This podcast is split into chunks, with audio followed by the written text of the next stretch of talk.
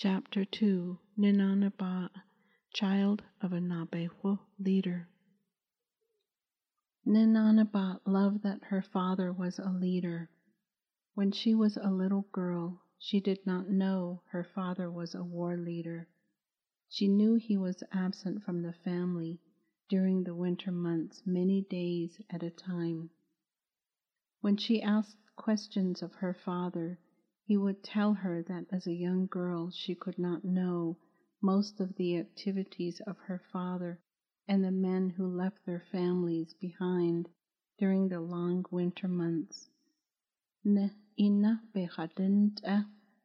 You represent life, he would gently tell her, and that was the only clue he gave her.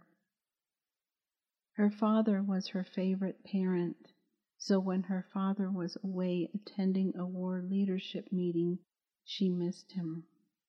There were times when Ninanabat and her brothers and her sisters were allowed to accompany their father and mother to the leadership gatherings. It was during these times that Ninanabat noticed that within the leadership gatherings there were 12 leaders who led during the fall and winter and the same number who led in the spring and summer. As a young child, she knew that her father was very much involved with his role as a leader. It seemed that he was much more active in the fall and winter seasons. It was not until she grew older that she realized her father was a war leader. Her father tended to his weapons in a careful manner. It was during the fall and winter that he took his lance spear, shield, bow, and arrows with him when they gathered for the leadership gathering. Because her father was a war leader, their family would have to be active, ready to leave to gather with other families at designated areas with very little warning. Once they arrived at the fall or winter gathering, Ninanabat remembered the large Hogan Namaza round Hogan which had been thoroughly cleaned out and repaired to look new, or one that was built specifically in observance of the leadership gathering. Weapons were placed outside in front of the Hogan Namaza round Hogan near the entrance that faced the eastern direction. The men sat inside the Hogan Namaza and discussed strategies for war. The war leaders planned for war because they had many enemies who were eager to kidnap a Naabeehó woman or child to sell on the Indian slavery market. The leaders told of stories of war and described their different Anae enemies so the enemy could be easily recognized by Naabeehó warriors. The war leaders were discussing a new enemy with white skin who enlisted the enemy of the Naabeehó to fight against the Naabeehó people. The war leaders also spoke to one another and the young men and boys of the importance of being physically fit and to be strict with the raising of the children so that the children would survive the uncertain and troublesome times of the coming of the Anae enemies. While the men were in the Hogan, Hogan discussing war strategies, the women gathered in another Hogan and prepared food for the men and the children. It was an opportune time for the women to exchange stories and recent happenings. Ninanabat and her sisters used to play near the women, while her brothers stayed near the men, playing as if they were decorated warriors. During the spring and summer months, the leadership gatherings were still held, but different leaders were in charge within these months.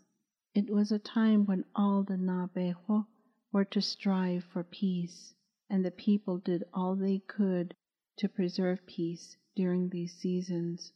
When the men went into the Hogan Namaza, the round Hogan during the leadership gathering of the spring and summer, one could see piled neatly and reverently the utensils that are used during the planting of the da'ka cornfield. The planting of the corn is to be done in reverence, the children would be told. It was a time when the same families that gathered during the fall and winter once again came together to help one another plant in their da'ik'ah cornfield. The elders took the corn kernels and seeds saved from the last year's crop and began inspecting them. The inspection was for the sake of setting aside the imperfect seeds. The seeds were then placed in water to become fertile. A group of men walked the entire length and width of the Da'ik'ah cornfield with the purpose of letting the earth know the Naabeehó were ready to plant the corn. They identified the four directions within the cornfield and told the young men and boys in which area the corn was to be planted, where the squash was to be planted, where the potatoes were to be planted, and where the beans were to be planted. While they did this, they asked the young boys to reverently shuffle their feet as they walked the length of the cornfield. The shuffling of feet was to wake the earth from its winter slumber and to let the earth know the Naabeehó were ready to plant in the fertile field. Another group of men began clearing the cornfield to prepare for the planting of the corn. The logs that served as a fence to encircle the cornfield were restacked or replaced. Songs and prayers for a bountiful harvest were heard throughout the valley. Once the land was cleared, the elder men and older children followed closely behind the men who walked ahead digging holes in the ground by using a planting stick that was made from a branch of the greasewood plant, which they reverently made during the winter months. The elder men could be seen carrying a bag they had slung over their shoulders, which contained precious seeds. Walking beside the elder men were the children and the toddlers. It was the elders who looked after the toddlers, since neither could walk very fast. The elders told the toddlers how many seeds to place in the hole that was reverently dug. The toddlers learned how to count during this process. As they placed seeds in the ground, the elders told the toddlers and the children about the environment and reverence for the environment. It was important for the toddlers to help since they represented seedlings. At times, to speed up the process and so as not to tax the health of the elders, the older children walked along at a slower pace, with the child tugging at the ends of her clothing. The older children gracefully covered the seeds with their moccasined feet there was to be no laughter at the da'ik'ah. This was one of the many times when children, parents, and elders were reminded of self control. If there was laughter, the crop could become deformed, they told the children. Once, as a young child, Ninanabat remembered. She saw a squash that was deformed, where the squash had a deep gash in the side of it and her mother told her the gash looked like a crooked smile. Nichon adon ina a akoton nishigibits an kitachitelego dot a zago an dajitlota dot a zago ita dot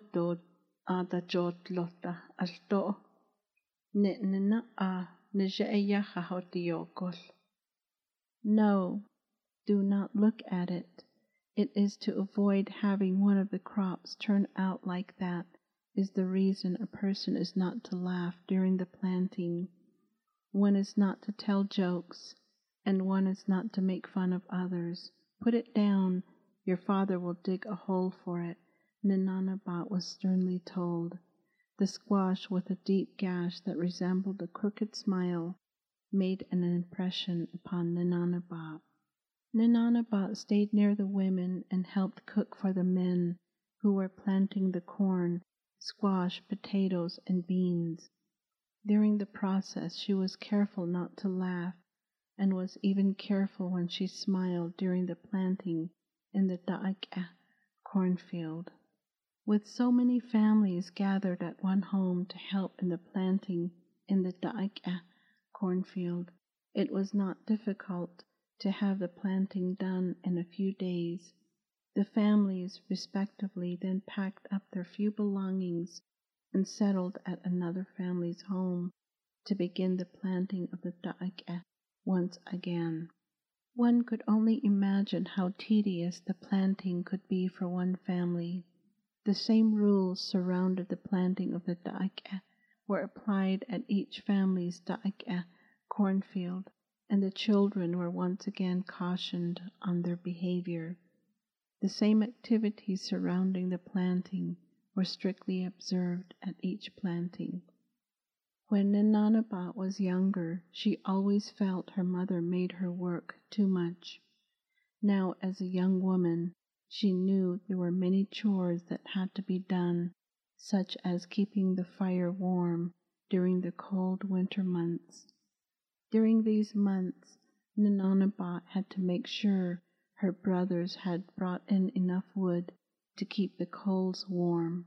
If the fire went out and the coals became cold, Ninanabat's mother would scold her and tell her that the family would starve because she did not keep the fire going.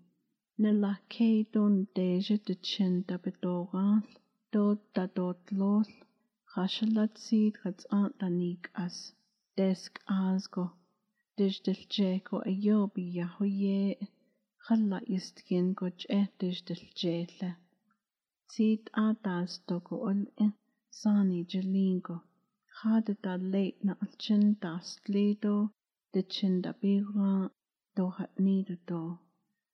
ba olia e i na at e.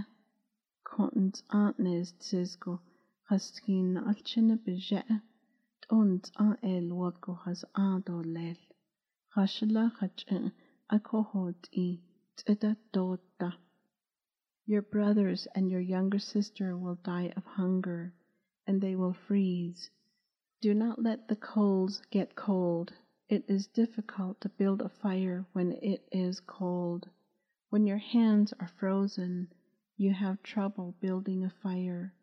As a woman, you have to make sure your coals stay warm. There will not be a time when someone will say, Your children froze to death or died of hunger. Take care of the fire, it is life. When your fire goes out, you will find that a man, your children's father, will have left you.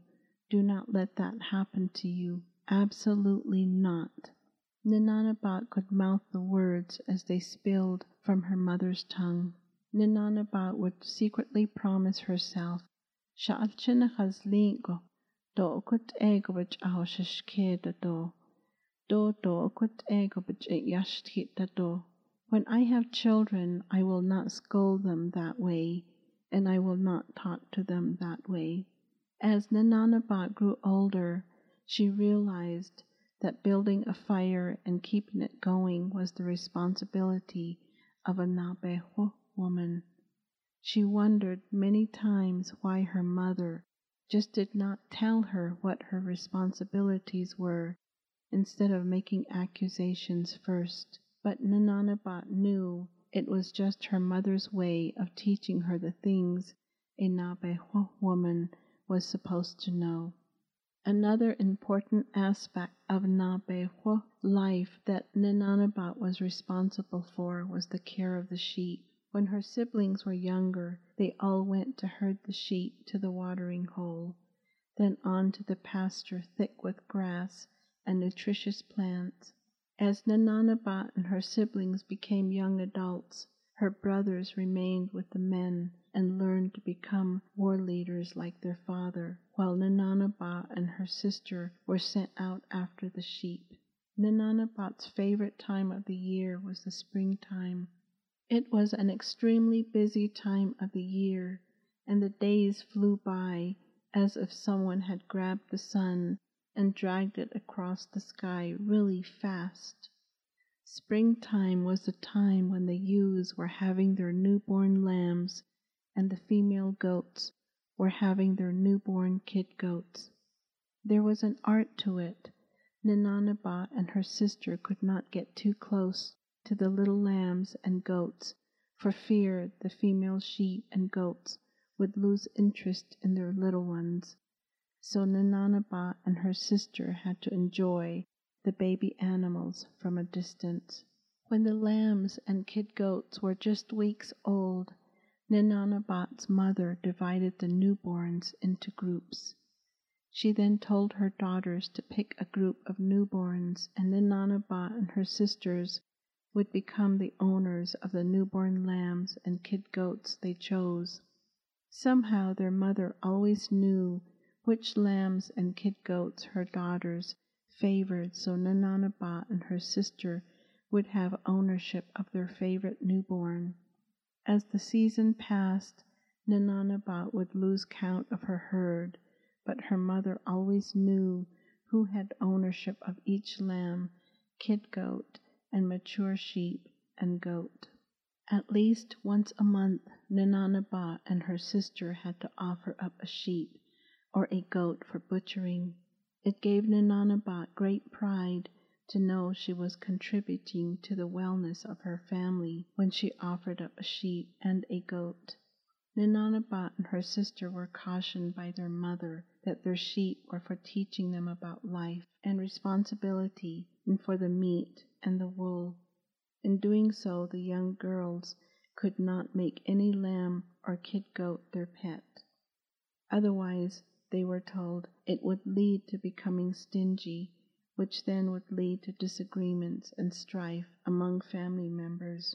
Ninanabat appreciated the wisdom of her mother. There was the shearing of the sheep. That was a chore that Ninanabat did not enjoy.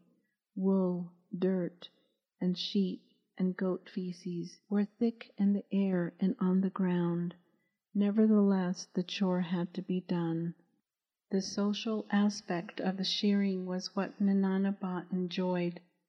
Naabeehó families who lived nearby came and camped, ate together, shared stories and jokes throughout the shearing process, which shortened the process of the shearing of the sheep and goats. Ninanabat loved to watch the goats once they had been sheared. They would run away and shake their heads as if asking, Kashwot id anasizolala. What happened? I am light and weight. The goats would be shaking their bodies as they ran in a crooked line to join the goats that had been sheared. Ninanabat would laugh as she watched her goats run excitedly from place to place. Ninanabat's mother made piles of the wool and mohair that was sheared off. Each pile was for one of her daughters.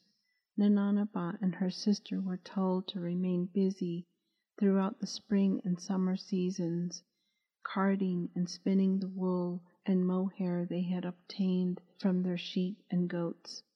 Once the carding and spinning were completed, the looms were set up, and Ninanabat and her sister were kept busy. Their daily chores were keeping the fire going, herding sheep, feeding the family, and weaving. The summer days were long, which allowed Ninanabat and her sisters to spend time outside with their sheep and goats. Ninanabat loved watching the little lambs and kid goats. After they took the sheep and goats to water and to graze in the pasture, Ninanabat and her sister would bring the herd home and begin watching the lambs and kid goats play. The sheep and goats were taken out a second time and more time was left in the day for the little lambs and goats to play. There were many medicinal plants that needed to be gathered. Ninanabat and her sister depended upon their mother's knowledge about the plants. They could only pick a few plants of each medicinal plant. The rest were left to mature, to be picked during the year. Their mother cautioned that if they picked all the plants, there would not be any left for the future. That is medicine, she told her daughters. Then she would tell them what ailment the plant cures. But Aunt nish only pick the leaves. Take care of it. It is fragile. Adobik in Daukai. Don't walk on it, she would warn, to maintain the health of the plant. Ninanabat was always amazed at what her mother knew about each medicinal plant. Another familial effort Ninanabat enjoyed was the harvesting of the nada, corn, nayiz, squash, chechiyan, melons, namasi, potatoes, and naole, beans. Ninanabat loved seeing all the beautiful, vivid colors of the harvest. She loved seeing the delicate beans clinging to the little soft bean branch that crawled across the floor of the Daike cornfield. The smells and colors that burst forth when a melon was cut open, the scent of the corn when the husks were pulled back to expose the colorful kernels, and the fertile smelling soil that clusters around a little potato as it was pulled from the earth were some of Ninanabat's favorite scents. The tastes of the harvest made Ninanabat dizzy. During the harvesting of the fruits and vegetables in the Daike cornfield, Ninanabat and her family camped near the Daike cornfield.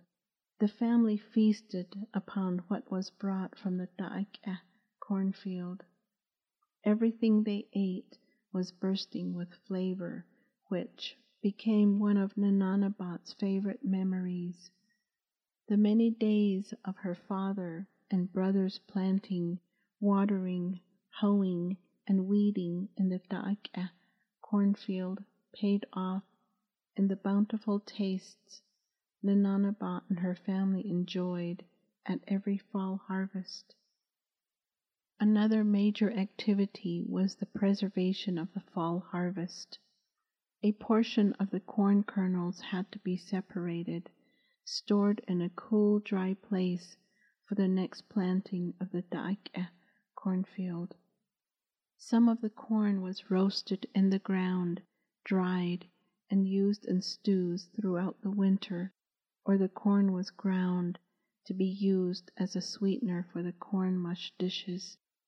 Another share of the fresh corn was ground and placed in corn husks, then roasted in the ground, and later dried and used to flavor stews when there was very little meat to eat during the long winter.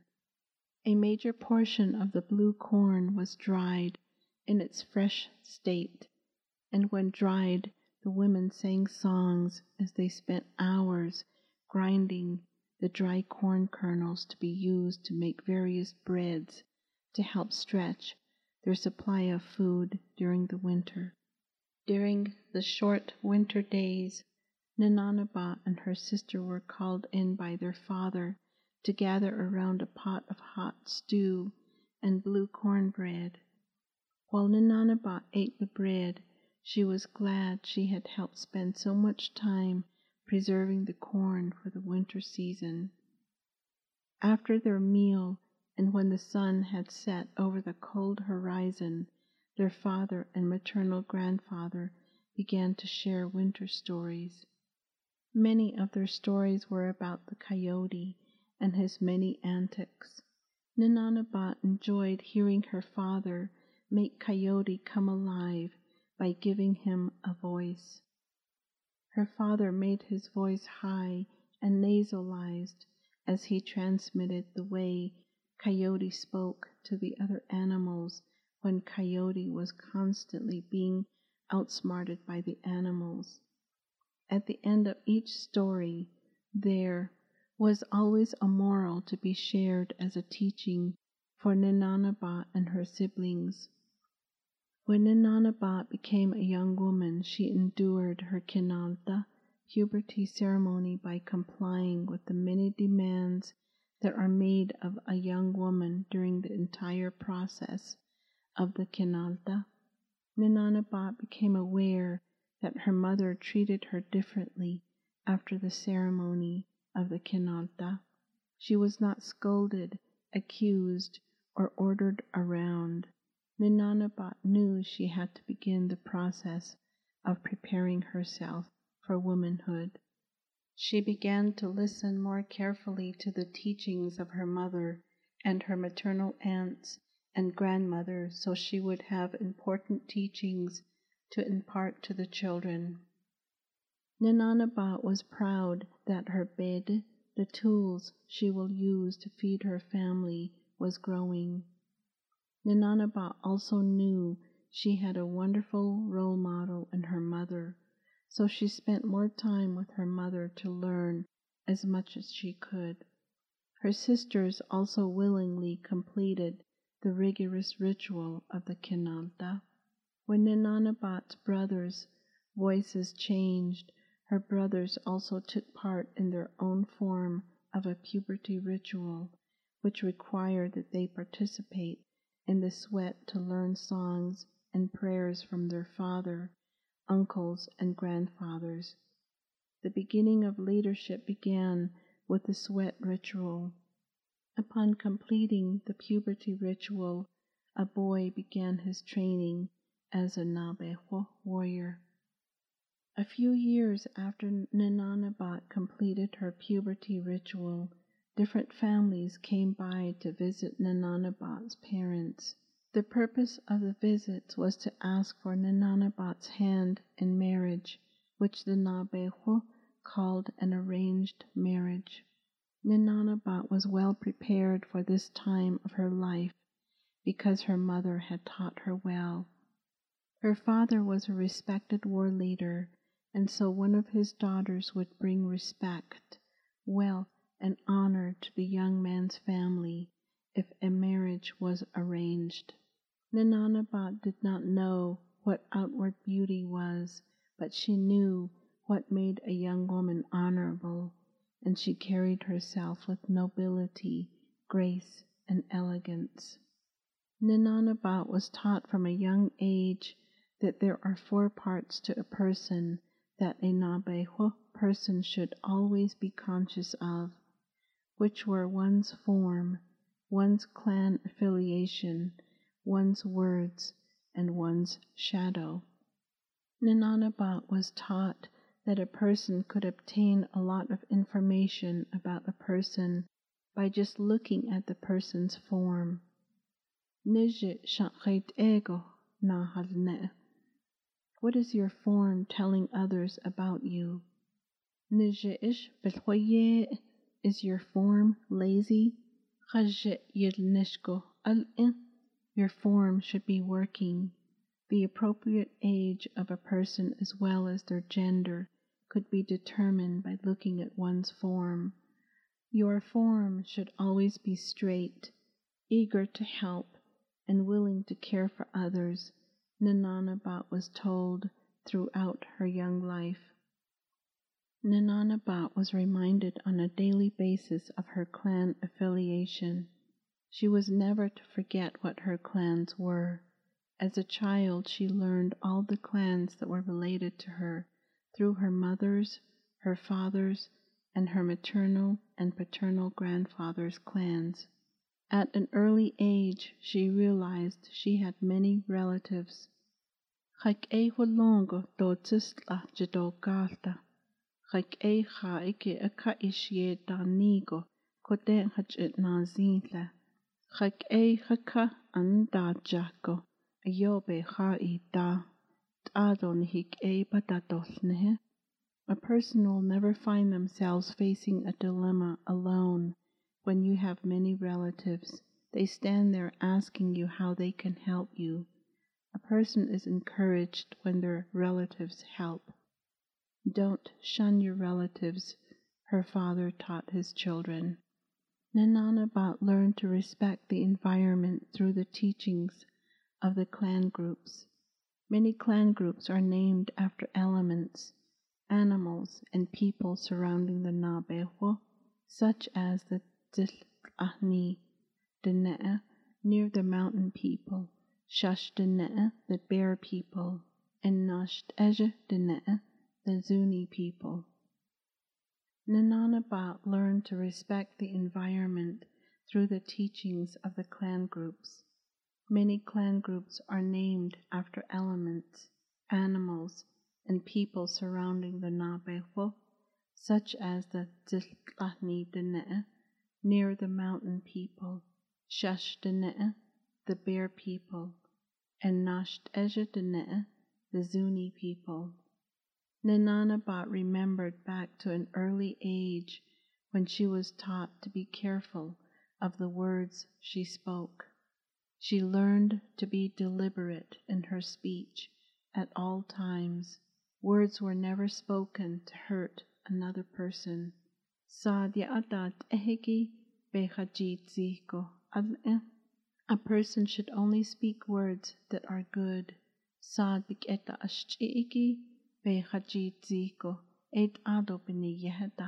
It is useless to speak words that hurt, were the teachings Nananabat heard all through her young life. If someone voiced an expression out of meanness, the Naabeehó elders were close by, weighing the words spoken, and a long lecture by the elders followed a mean or angry statement. Ninanabat and her siblings learned about their actions by watching their shadow. Your shadow should be busy at all times.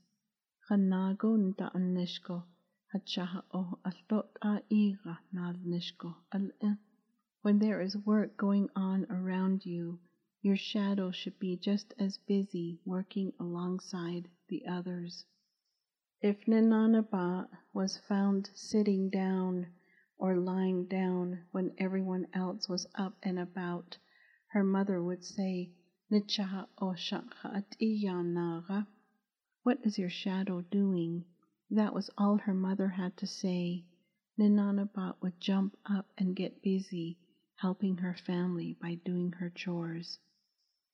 The teachings Ninanabat and her siblings grew up hearing were what made her an honorable, elegant, and graceful young Naabeehó woman. Her parents were aware that they had to be very careful in choosing a mate for their beautiful daughters.